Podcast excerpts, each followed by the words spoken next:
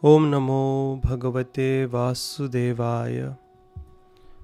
Om Namo Bhagavate Vasudevaya. Om Namo Bhagavate Vasudevaya. Reading from the Bhagavad Gita, Chapter 13, Nature, the Enjoyer and Consciousness, text number 20 onwards.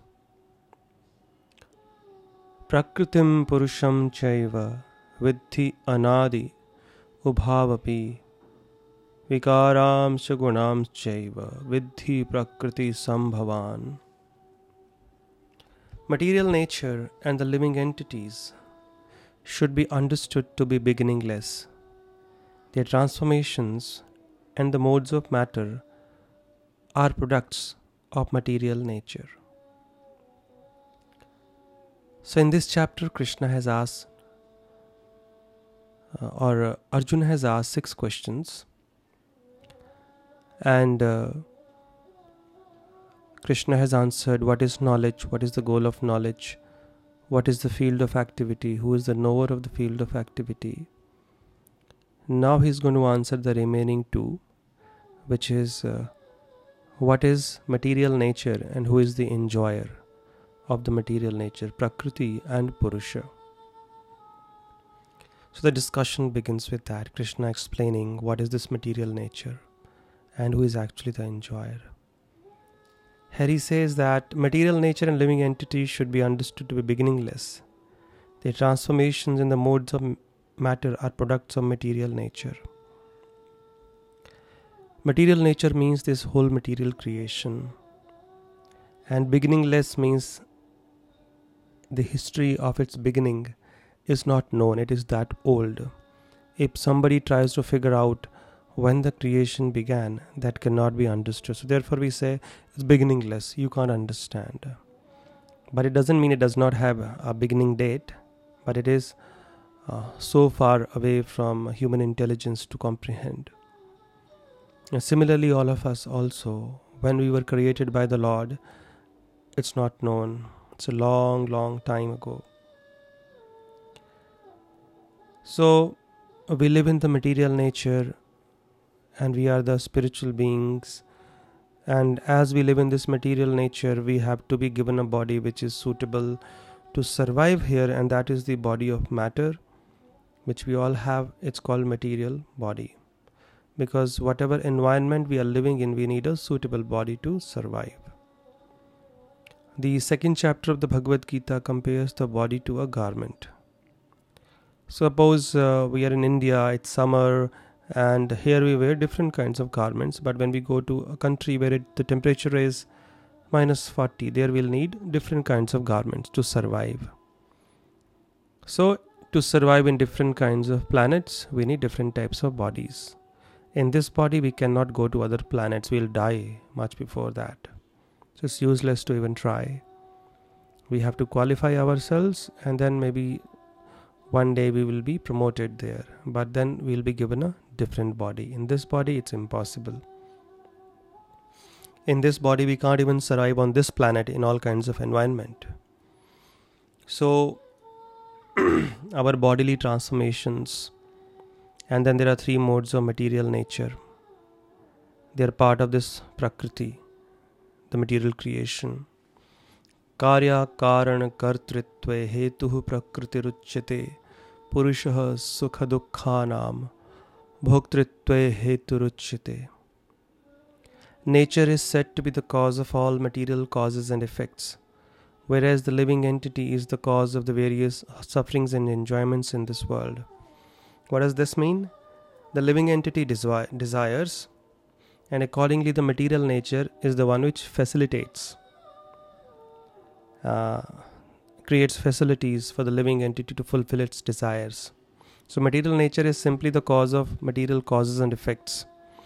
That means without the facilitation by the material nature, things cannot happen. But then the enjoyment and suffering is not experienced by material nature, it is matter. It is experienced by the living entity, that means us, according to our desire. So material nature is the facilitator, we are the desirer. We desire, and accordingly we suffer or enjoy.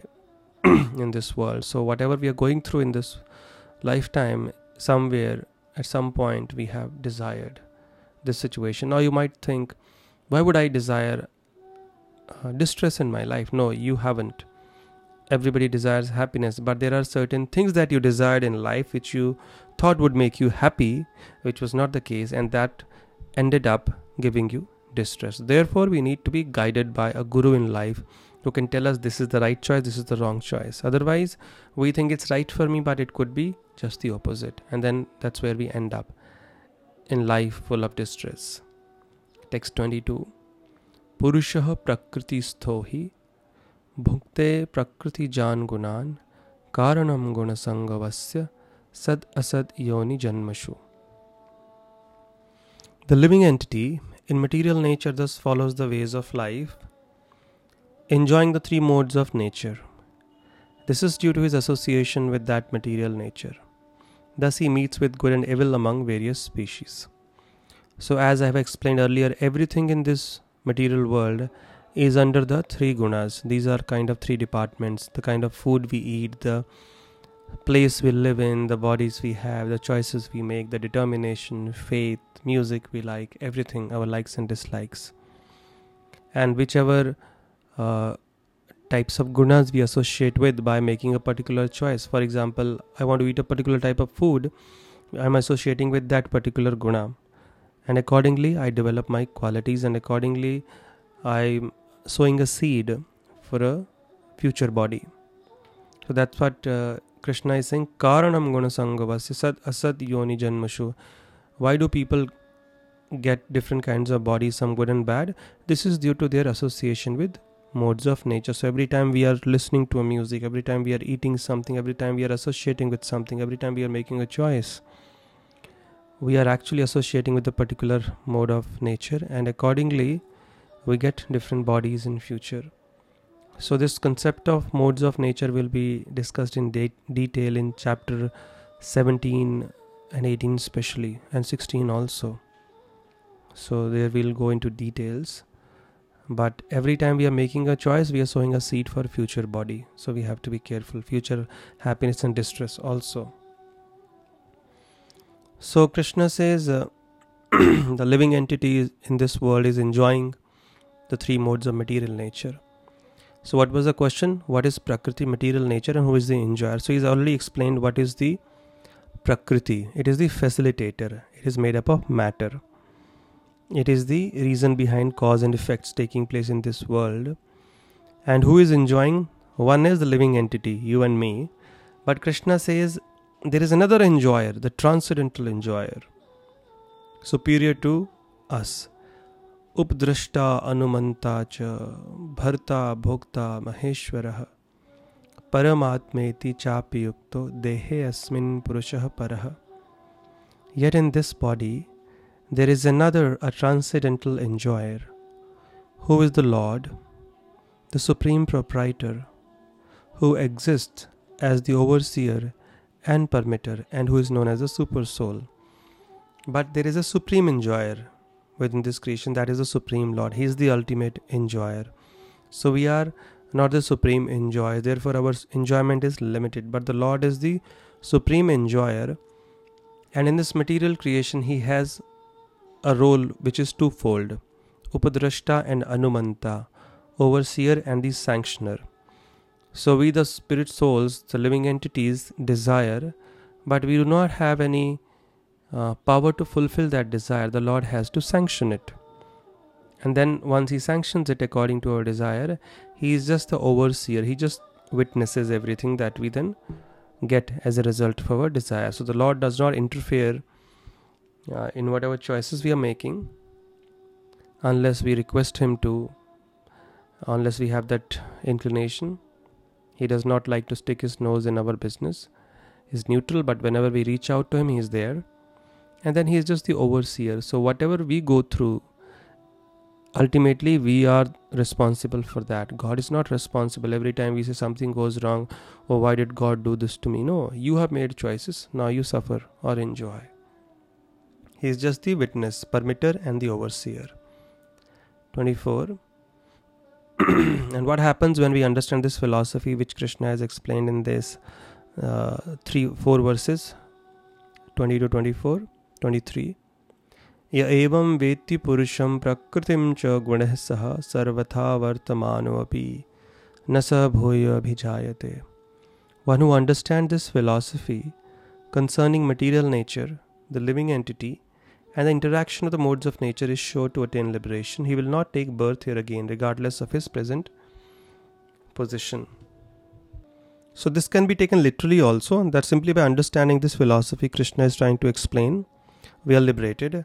But it has a deeper meaning, that once somebody understands the philosophy of material nature, what material nature is, what are the three modes of nature, and who we understand that we are not residents of this material world. We belong to the spiritual world, and we are totally controlled by the three gunas. We are bound captive prisoners of the three gunas. We have no independent choices. So therefore a person, after understanding this philosophy, he would try to release himself from this bondage, and thus it leads to liberation. The Lord will then guide him from within the heart. So it's very important, therefore. That's why Krishna is explaining analytically this material nature and living entity and all the stuff that he's been talking about here. So it's very, very important, therefore, sometimes to engage in these technical discussions also, although they may seem to be dry. Text 25. Dhyanena atmani pashyanti kechid atmanam atmana anne sankhena yogena karma yogena chapare. And what is this super soul like? Krishna is explaining his position as Paramatma. And how can we know him then? How can we know that supreme enjoyer? Some perceive the super soul within themselves through meditation, others through the cultivation of knowledge, and still others through working without fruitive desires. Some do it through karma yoga, some dhyana yoga, some through jnana yoga. And then there are few others. Those who are not able to perform these three, he says. Text 26. Anyetva evam ajananta Shrutva Nebhya upasate Tepi chatitarantiva mrityum shruti. Again, there are those who, although not conversant in spiritual knowledge, begin to worship the Supreme Person upon hearing about him from others. Because of the tendency to hear from authorities, they also transcend the path of birth and death. Some people who have no knowledge about karma, dhyana, jnana, yoga, and they just hear from someone that we must connect with God, we must start serving him in devotional service. They also easily transcend the path of birth and death, which is the goal of human existence. So human birth has been given to us to wind up our obligations from this material world, not to increase them.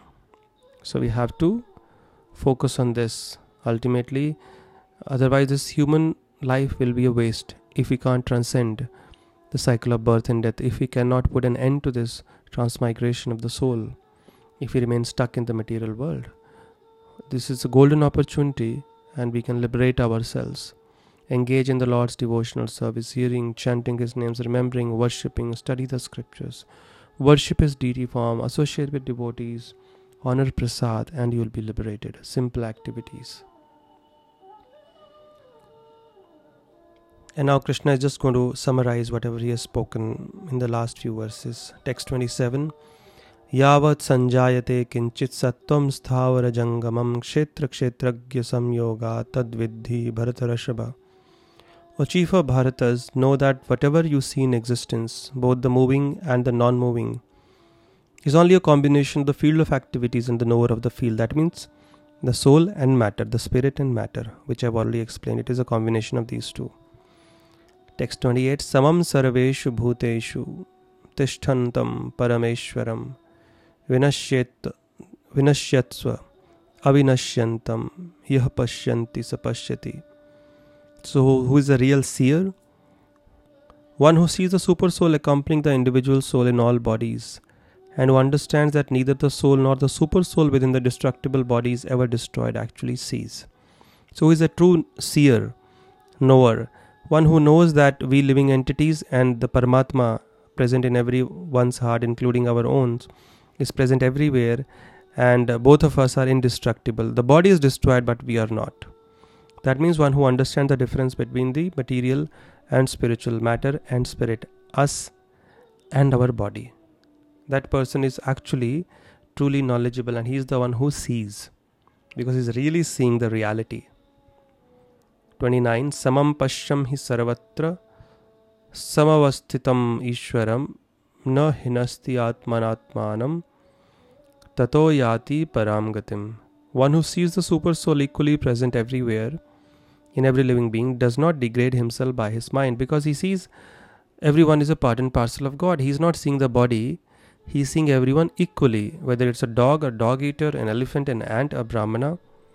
He is seeing everyone equally because he is not concerned with the external bodies. He knows everyone is a part and parcel of God, everyone is a spirit soul, everyone is a spiritual being. So this is theory, but as we advance in spiritual life, we come to this platform. Initially, we might have to force ourselves to think like that, and this way we respect every living entity. But as we advance in spiritual life, this understanding naturally dawns upon us.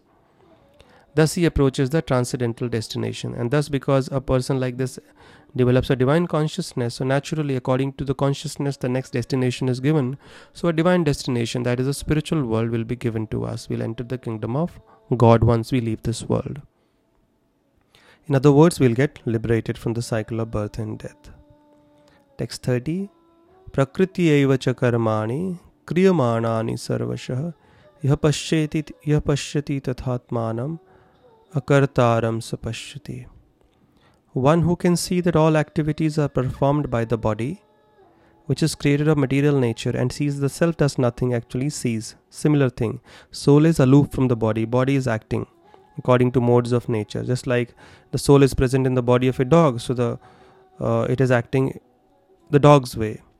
When it's present in a human body, it is acting that way. So the body is active according to three gunas, and the soul does nothing. And one who understands this, that I am aloof from the body, will naturally focus on his own self also, and not just exclusive attention to the body. And thus he proceeds in the path of liberation. He is a true seer, one who sees this understanding, one who sees this difference, that we are spiritual beings, body is matter, body is perishable, we are permanent. Text 31. Yada bhoota prithak bhavam ekastham manupashyati tata eva ca vistaram brahma sampadyate tada. When a sensible man ceases to see different identities due to different material bodies, and he sees how beings are expanded everywhere, he attains to the Brahman conception. Same thing, that when a person begins to see every living entity on a spiritual platform, he doesn't see the external designation, external bodies, then he is supposed to be achieving the Brahman conception, or that means purify the platform of complete purity. He achieves that platform. He becomes thoroughly purified.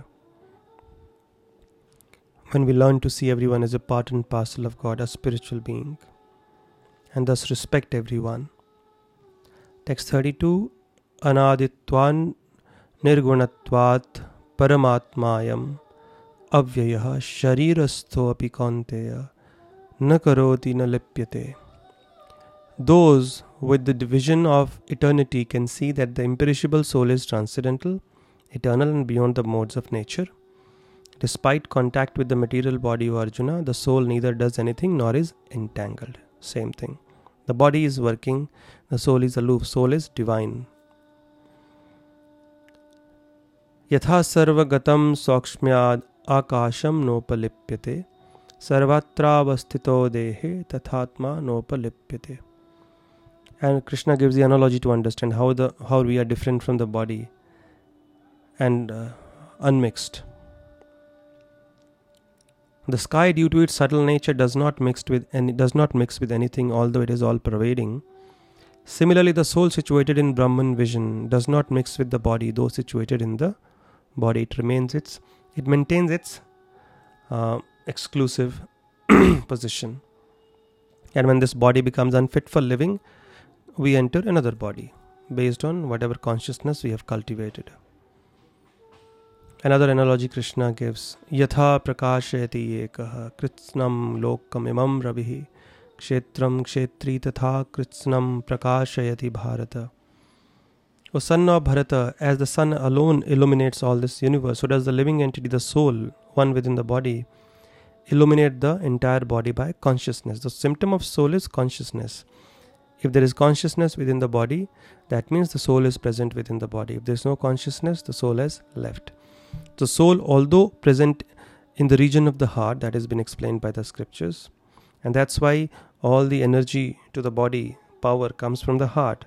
Scientists, doctors can explain it to you, but they don't know why. The reason is given in the scriptures, because the soul resides within the region of the heart. Therefore, all the energy is expanded from here. The consciousness is expanded from here. And although soul is situated in one small corner of the body, it spreads its influence all over the body through consciousness. And therefore, any part of the body, if somebody pinches you, you feel the pain. The influence of the soul can be felt. Nobody cries when the dead body is pinched. And last verse, Kshetrakshetragyorevam Antaram Janachakshusha Bhutha Prakriti Mokshamcha Yav Yavidureyanti te param. Those who see with eyes of knowledge the difference between the body and the knower of the body, and can also understand the process of liberation from bondage and material nature, attain to the supreme goal. So Krishna just sums up everything, that we have to understand the difference between the matter and spirit, the body and the soul, and then engage in the process of liberation, that is devotional service, knowing that we are spiritual and therefore spiritual life is our natural life. And if we engage like that in the devotional service of the Lord, then we attain the highest destination after we leave this world, which we all have to one day. So therefore this analytical study of the body and mind is important to cultivate that consciousness that we are spiritual beings. Yes, we have to take care of the body, but we should not forget our own selves, the soul, and the food for the soul is spiritual. And the more we eat this food, the more we are happy, and the more we are actually investing in the right thing in the long run. Thank you very much. Hare Krishna.